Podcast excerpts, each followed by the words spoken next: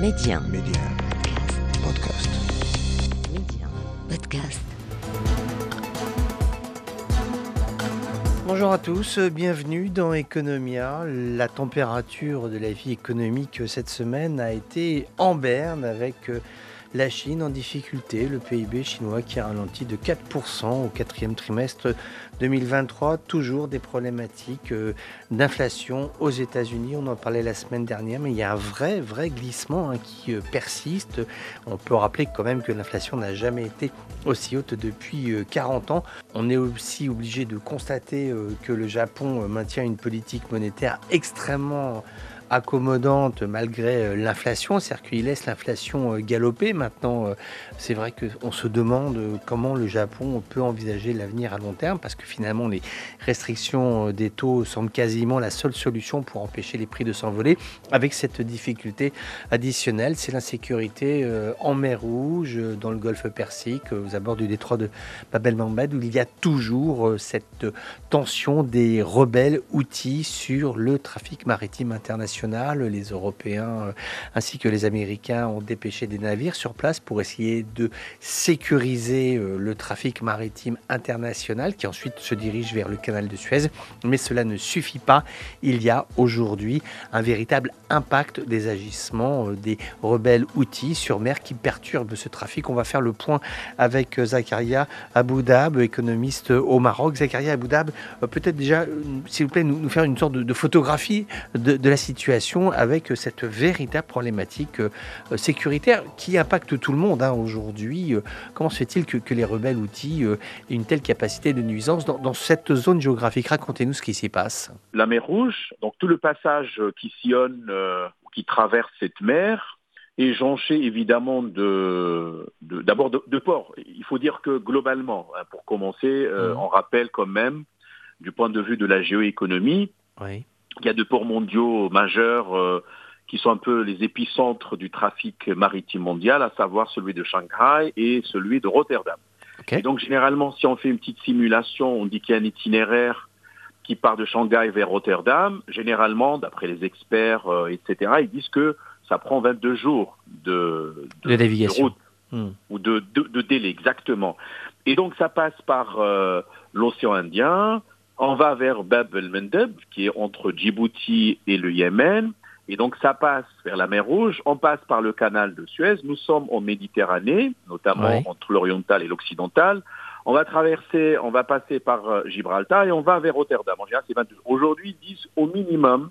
Après donc le trafic perturbé à la suite des attaques des Houthis, il faut au moins 10 jours de plus, ce qui fait, ce sont des pertes non seulement en termes de délai de, de livraison de marchandises, mais également en termes de coûts car la moyenne générale, euh, encore une fois, d'après les, observateurs, les experts, c'est 700 000 euros de pertes de plus ou de frais supplémentaires, bah, ce qui fait que, évidemment, les cargos sont, euh, sont très perturbés en termes de trafic, ce qui fait qu'il y a, euh, à mon sens ici, une forte connexion entre la géopolitique et la géoéconomie, ce qui fait effectivement, oui, il y a des raisons de craindre que euh, la situation ne s'enlise et que finalement cela euh, n'impacte le commerce international. En particulier, et l'économie internationale de façon générale. D'accord, mais justement, le, juste pour comprendre d'un point de vue, on ne va pas être trop technique, hein, mais euh, le ralentissement de 10 jours que vous, qui, est une moyenne hein, que vous euh, évoquez, c'est quoi? C'est dû au fait que les transports de marchandises doivent être sécurisés, que les bateaux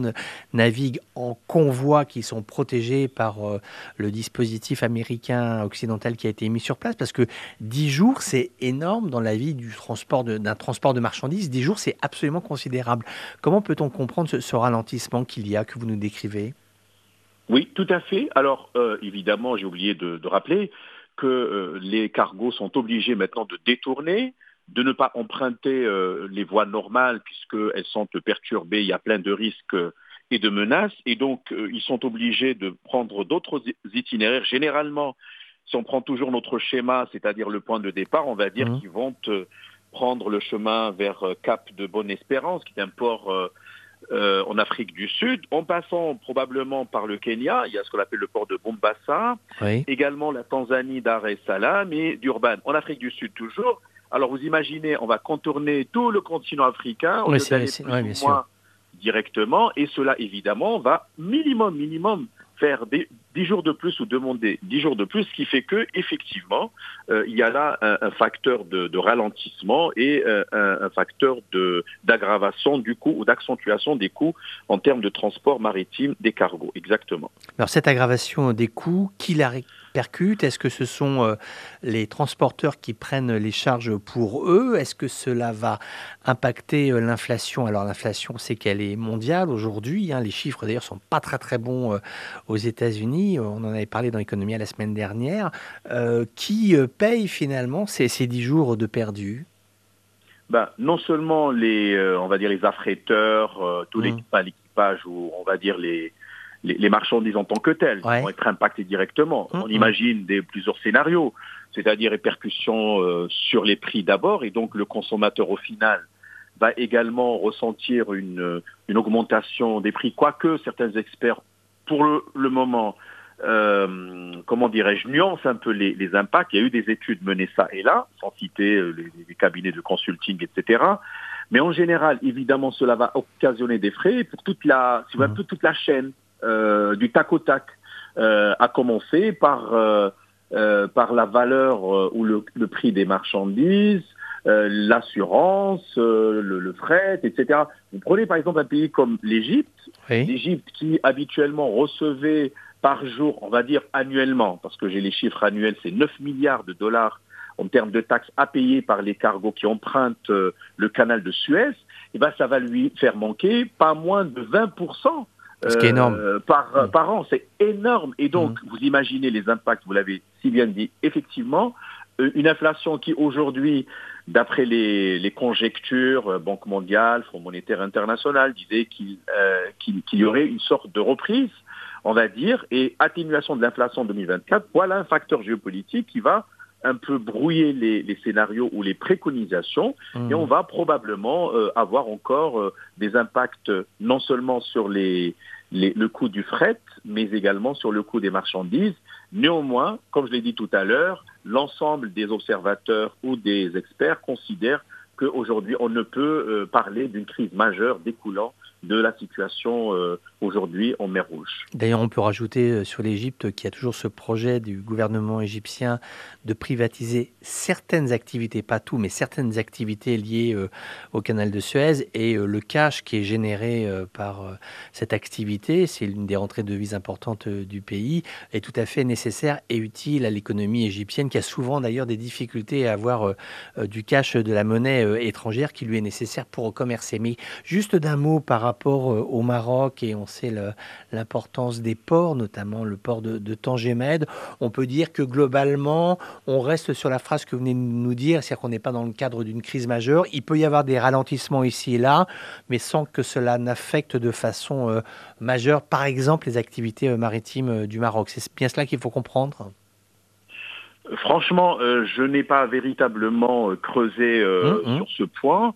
Néanmoins, ce qu'on peut dire, c'est que pour le Maroc, Dieu merci, si on se, se projette sur l'avenir, on va dire que dans les années à venir, on aura également des, on va dire, des succès d'années, c'est-à-dire des alternatives. Au cas où le port de Tanger sera impacté par ce qui se passe aujourd'hui, on pourrait peut-être se rabattre sur d'autres ports. Euh, on peut parler du futur port de Dakhla, par exemple, euh, parler du port de Casablanca, au cas où les cargos choisiront au final carrément de détourner euh, l'itinéraire normal ou classique et d'emprunter la voie de l'Afrique du Sud en avant mmh. vers l'Atlantique et remonter pour aller en Europe et ailleurs, en Amérique du Nord, etc. Néanmoins, il faut dire qu'aujourd'hui, euh, ce qui se passe en mer Rouge est lié directement à la situation euh, au, Moyen-Orient, donc cette guerre euh, confirmée entre Israël et le Hamas en particulier. Véritablement, euh, ce qui est certain pour le Maroc, c'est qu'il y a une baisse dernièrement de certaines marchandises, mais le, la, cause en est autre, c'est la relation entre le Maroc et la Mauritanie, notamment le passage mmh. vers le, le, sud et surtout, surtout les, la surtaxation des, des importations ou des passages imposés par la Mauritanie. Néanmoins, il est clair que le Maroc, étant donné surtout le port de Tanger, qu'il est dans les, les voies maritimes euh, empruntées depuis la mer Rouge, nécessairement, directement ou indirectement, il y aura un impact, sachant bien, comme vous le savez, Pierre, que dernièrement, les autorités algériennes avaient dans un premier temps Oui, est- interdit ouais. toutes les activités de transbordement. Mm, mm. Après, elles sont revenues euh, sur leur euh, décision, ce qui fait, je pense que Tanger, particularité de ce port, c'est qu'il est certes méditerranéen, mais par extension atlantique.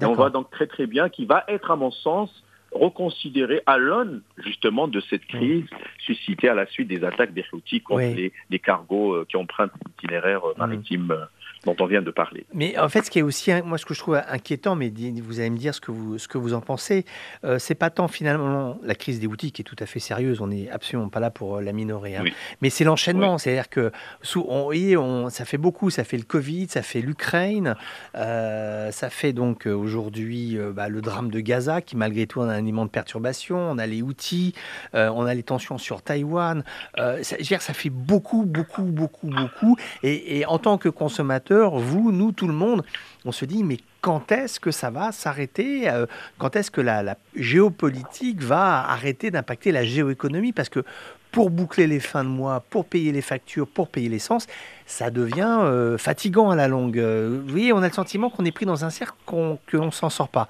Alors envoyez-nous un message. Envoyez-nous un message positif qu'on y croit un petit peu. Dites-nous, faites-nous rêver. Vous savez, monsieur, vous avez toujours l'habitude, et ça je l'apprécie énormément, de mettre le doigt sur des questions sociétales et qui concernent l'individu, euh, le Mhm. citoyen, les humains, c'est important. Bah oui. Ce qu'on peut dire, c'est que moi, je suis parfois, euh, non pas désemparé, mais à un moment donné, on, on lit beaucoup, vous savez, les rapports, etc. Et je m'en souviens, et d'ailleurs, on l'avait évoqué une fois dans une émission à laquelle j'ai participé, que vous aviez euh, animé, en parlant de cette euh, d- decade, comme on dit en anglais, cette décennie euh, 2020-2030. Tous les pronostics auparavant disaient que, quelque part, il y aura quelque chose de de, comment dirais-je, de majeur, il y a les perturbations, et même Mhm. sur le plan de la doctrine, en géopolitique, en théorie, on parle de plus en plus des perturbations, dis- disruptions, hein, c'est un anglicisme, Mmh, on ouais. parle de, des crises polymorphes, les polycrises, etc. C'est vrai, après la Covid, cette guerre euh, entre la Russie et l'Ukraine, et puis aujourd'hui, ce qui se passe en- sur la bande de Gaza, enfin entre Israël et, et la Palestine, ou le Ouais. Hamas depuis le 7 octobre jusqu'à aujourd'hui, on a l'impression que nous sommes dans un cycle de violence Absolument. et que euh, véritablement il y a une sorte de spirale euh, conflictuelle que nous sommes euh, plus ou moins emportés, je ne sais pas, j'espère qu'on ne va pas être emportés dans des trous noirs comme on dit Mhm. en géophysique, mais quelque part il semblerait, tant bien que mal, qu'il y a par ailleurs aussi des voix qui montent au créneau pour apaiser, entrevoir des Mhm. possibilités pour l'humanité de sortir de ce genre de crise, mais Mhm. il faut dire que toujours, je le crois même philosophiquement, qu'il y a une tension permanente entre, on va dire, un ordre qui est souhaité, de stabilité, de développement, d'inclusion, etc. Mais ma- malheureusement, il y a toujours des crises ou des régions chrysogènes et avec un potentiel de déflagration, ce qui fait que le meilleur, à mon sens, serait euh, de faire jouer, activer euh, l'arsenal mondial qui est extraordinaire, qui a été développé au moins depuis 1945 les droits de l'homme, la coopération, etc. Et Dieu merci encore, on peut dire que aujourd'hui, il ne faut pas trop être, euh, on va dire, euh, contaminé entre guillemets par ces informations qui nous viennent chaque jour. Mais nous Oui, c'est très anxiogène, absolument. Mais voilà, absolument. Et puis ça crée des, des maladies, des tensions, ce qui fait Mhm. que moi, de toutes les façons, je suis toujours ce conseil selon lequel, oui, on peut espérer des vents favorables, comme on le dit euh, Mhm. dans le domaine maritime. On peut craindre les tempêtes, mais ajustons les voiles et préparons l'avenir qui ne Mhm. nous appartient pas seul, il appartient aussi à Absolument. nos enfants. Mais, mais est-ce que, euh, alors question de, de- vraiment de, de néophyte, mais dans quelle mesure les organisations internationales sur lesquelles vous avez euh, réfléchi et travaillé, dans quelle mesure aujourd'hui sont-elles de nature ou pas à intervenir, à temporiser, à réguler ou à créer des instances de dialogue? Quel est leur rôle en ces périodes de, de troubles, en cette décennie de troubles que vous venez de, de nous décrire? Alors, sans aller trop dans les développements euh, relatifs euh, à l'action internationale menée par ces sujets dits dérivés, c'est-à-dire que, en réalité, les organisations internationales, surtout gouvernementales, n'existent pas de façon autonome. Elles n'existent que par la volonté des États Mhm. qui les ont constituées, et par conséquent, parfois, il y a parfois des blocages, des minorités, etc., par-ci, par-là. Néanmoins, du point de vue du fonctionnalisme aujourd'hui, et compte tenu d'un principe euh, qui est connu chez les juristes, il s'appelle le principe de subsidiarité, c'est-à-dire que les organisations internationales complètent l'action des gouvernements Évidemment, là, nous sommes dans une disparité remarquable au niveau international. L'Afrique, l'Asie, l'Amérique latine, etc. Mmh. On n'a pas le temps de développer tout ça. Mais regardez récemment, il y a eu, par exemple, Monsieur Pierre, une réunion des pays à revenus intermédiaires d'ailleurs que le Maroc avait abrité. Et on peut dire que ça et là, il y a une conscience du fait qu'il faut donner à des organisations internationales, à des forums, à des coalitions, euh, on va dire euh, une sorte de, de pouvoir réel afin de mener des actions et aller vers la correction des déséquilibres et de ces disparités. Et il y a une espèce de dialectique. On peut parler de l'ONU, des objectifs de développement hmm. durable, on peut parler de l'Union européenne, etc. Mais voilà, nous sommes dans ces dialectiques. Ça me rappelle un grand auteur que j'apprécie énormément qui s'appelle Georges Burdeau, qui à chaque fois disait qu'il y a toujours ces dialectiques entre l'ordre et le mouvement. Voilà, il y a l'ordre qui est souhaité, comme je viens de le dire auparavant, mais un mouvement parfois qui euh, s'accompagne de choses imprévues. Je crois que ça relève aussi d'une humanité avec H majuscule que d'aller vers des réflexions de type ontologique, euh, épistémologique, philosophique. Mais je reste confiant de toutes les manières en l'action tant bien que mal, même si elle est limitée, de ces organisations internationales, mais également les euh, organisations non gouvernementales qui, sur le terrain, font du bon travail, mais cela nécessiterait de conjuguer les efforts de tous pour aboutir à des, résultats tangibles. Alors Georges Burdeau, que vous citez, on peut aussi citer l'un de ses livres qui est le traité de sciences politiques. C'est un, ah, un, livre, c'est un livre remarquable.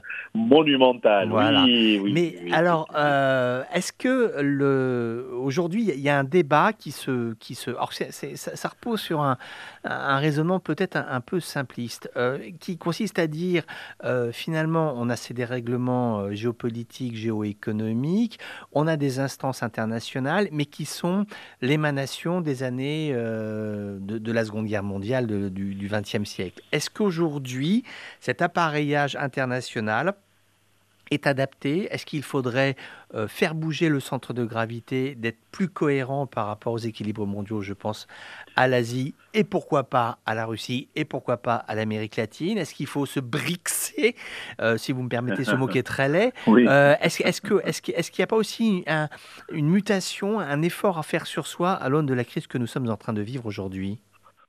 C'est-à-dire que euh, j'assimile, on va dire, l'ordre international un peu à l'ordre des planètes. Si vous voulez, euh, il aurait mmh. fallu des milliards d'années avant que le système solaire euh, se soit stabilisé. Quelque part, l'ONU, on va dire, c'est véritablement cette planète ou cet astre ou cette étoile qui a le plus de gravité. Et autour d'elle gravitent d'autres institutions. Donc on parle du système des Nations Unies. Si on est réaliste, si vous voulez, on évalue un peu les choses, mais de façon très relative, de façon très pratique pragmatique, on va dire qu'il y a eu du, beau travail réalisé, ne serait-ce qu'en prenant par exemple l'aspect droit de l'homme. Mais véritablement, il y a une évolution remarquable depuis 1945 jusqu'à aujourd'hui, même pour le droit international mmh, mmh. humanitaire, qui avait précédé l'ONU certes avec le 19e siècle, le mouvement euh, de la Croix-Rouge, etc. Il y a quand même des gens de bonne foi mmh. euh, qui œuvrent pour la promotion des valeurs de paix, euh, de stabilité, de cordialité, de bon voisinage, etc. etc. Mais l'humain, euh, au final, toujours, même dans la réflexion juridique internationale, on revient à l'humain de façon générale, avec ses complexes, avec ses peurs, avec ses phobies, avec ses passions, euh, avec ses contradictions. Et on a intérêt de développer encore les études. Je suis tout à fait d'accord avec vous. D'ailleurs, de passage, M. Pierre, puisque nous partageons l'auteur euh, bordelais, euh, qui est mm. Georges Burdeau, en fait, il avait, à la fin de sa vie, écrit un livre un peu, comment dirais-je, utopique, la politique au pays des merveilles. C'est comme si, à un moment donné, il a repris Platon, qui, dans la République ou dans les lois, avait dit qu'au final, la démocratie ne peut fonctionner que qu'avec des sages ou avec des philosophes, voire même mm. avec des dieux. Bon, mm. je ne sais pas s'il était monothéiste ou pas, mm. mais aujourd'hui, nous sommes, il me semble, euh, dans des moments de rupture, dans des tournants majeurs, puisque l'ordre d'après-guerre 45 et au-delà aujourd'hui est très insuffisant. Mais il faut véritablement aujourd'hui non seulement réformer les institutions internationales, hmm. Mais également outiller les États, notamment faibles, pauvres, les plus gravement touchés par la crise, hmm. etc., afin qu'ils fassent, euh, qu'ils confrontent ou qu'ils trouvent des solutions à des problèmes majeurs en termes d'instabilité, en termes de sous-emploi, migration irrégulière, etc. Moi, je, crois au final en la solidarité internationale. Est-ce que c'est pas utopique? Parce que quand vous regardez, ce qui est quand même incroyable, c'est que euh, nos civilisations euh, ont réfléchi, elles ont pensé. Euh, il y a aujourd'hui quand même des, moyens extraordinaires de savoir, de comprendre, d'analyser, de se remettre en cause. Alors, je sais pas du tout pour être dans, le nihilisme total, hein, mais c'est vrai qu'il y, a des moments donnés, on, on se demande comment se fait-il qu'aujourd'hui il y ait de tels blocages pour qu'on arrive à se parler pour un sujet aussi simple que le blé tout simplement se parler du blé qui est absolument central. Rappelons qu'au XVIIIe siècle, le premier élément de nourriture des Français, c'est le pain, c'est le blé. Le blé nous est absolument vital. Comment se fait-il que sur des sujets aussi euh, universels, on ait autant de difficultés à, se parler, ne serait-ce à se parler, à s'écouter? Comment, comment, comment on peut comprendre ça?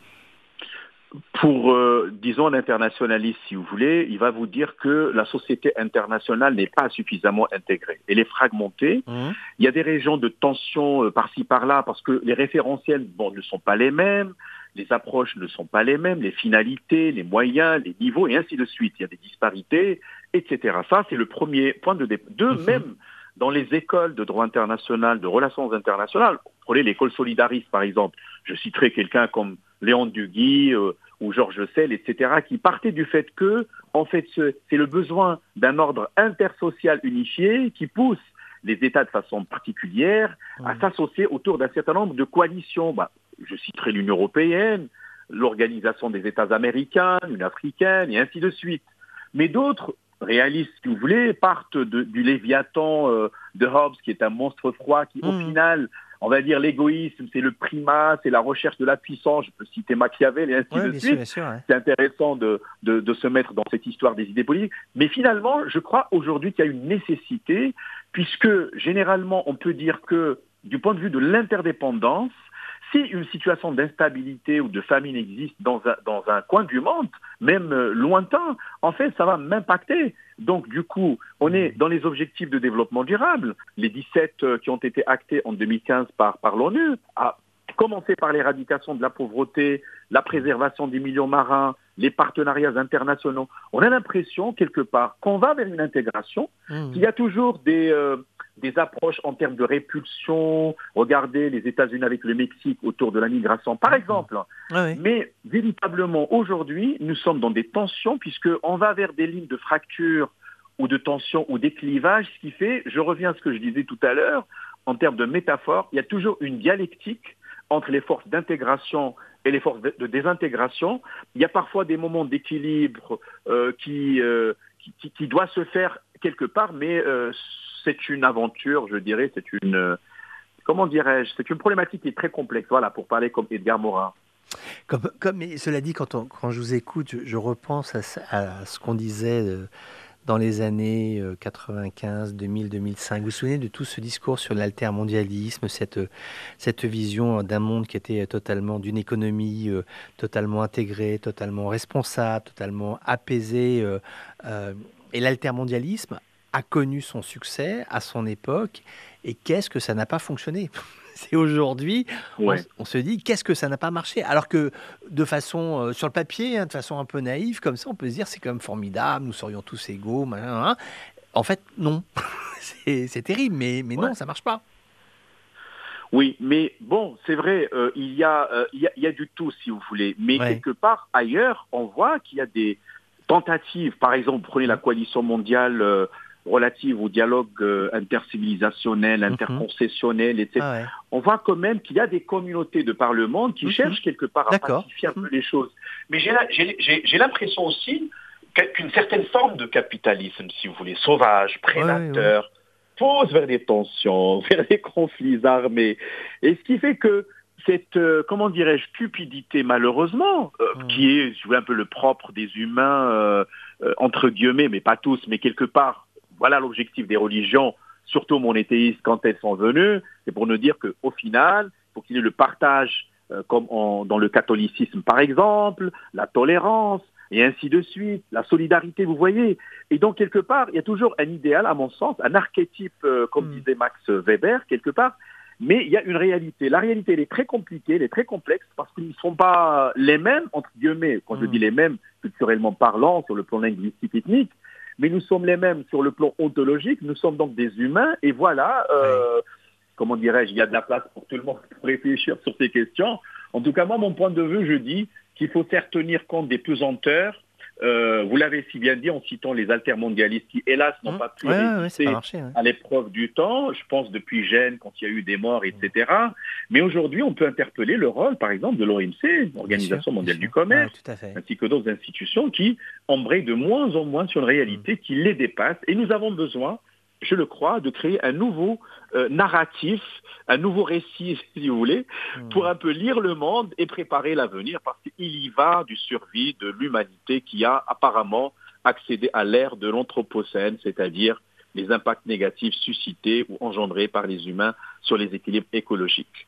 Merci Zakaria Boudab pour l'ensemble de ces explications. On espère vous retrouver bientôt dans Économie. On revient au Maroc avec la fondation euh, Mohamed V pour la solidarité qui a dévoilé cette semaine, c'était à Casablanca, des programmes pour les unités médicales mobiles connectées. C'est un programme implanté partout euh, dans le royaume qui a pour vocation d'améliorer l'efficacité, aussi l'organisation de la prise en charge médicale dans des régions qui n'ont pas toujours les infrastructures de santé nécessaires. C'est en fait un modèle assez inédit que nous décrit euh, Sana Dardi, qui est la directrice de la communication de la Fondation Mohamed V pour la solidarité. Ce programme a pour objectif, à terme, d'améliorer la qualité de vie des citoyens du monde rural en leur facilitant l'accès à des prestations médicales de qualité à travers le levier de la santé numérique. Il vient aussi répondre à la problématique de euh, l'accessibilité et de la continuité des soins, donc avec la mise à disposition d'une équipe dédiée qui est affectée à chaque unité puisqu'il y a une équipe d'un médecin généraliste et de deux infirmières donc, qui opèrent localement et qui offrent donc les prestations euh, aux habitants des zones rurales de 9h du matin jusqu'à 18h et qui travaillent de concert avec une autre équipe dédiée de médecins spécialistes et c'est là où en fait se situe le caractère unique du programme, c'est que l'offre des soins, elle est basée sur des euh, prestations euh, et des consultations généralistes qui sont menées localement en présentiel par le médecin généraliste, qui s'adosse à de la téléexpertise réalisée par donc les médecins spécialistes qui opèrent d'un plateau central euh, médicalisé de télémédecine qui est situé à Casablanca. Sana Dardik qui était au micro de Lina Tagui. Voilà, c'est sur ces mots que s'achève euh, Economia. On se retrouve la semaine prochaine pour une nouvelle actualité consacrée à l'économie et à la finance. Excellente semaine à tous à l'écoute de Radio Méditerranée Internationale.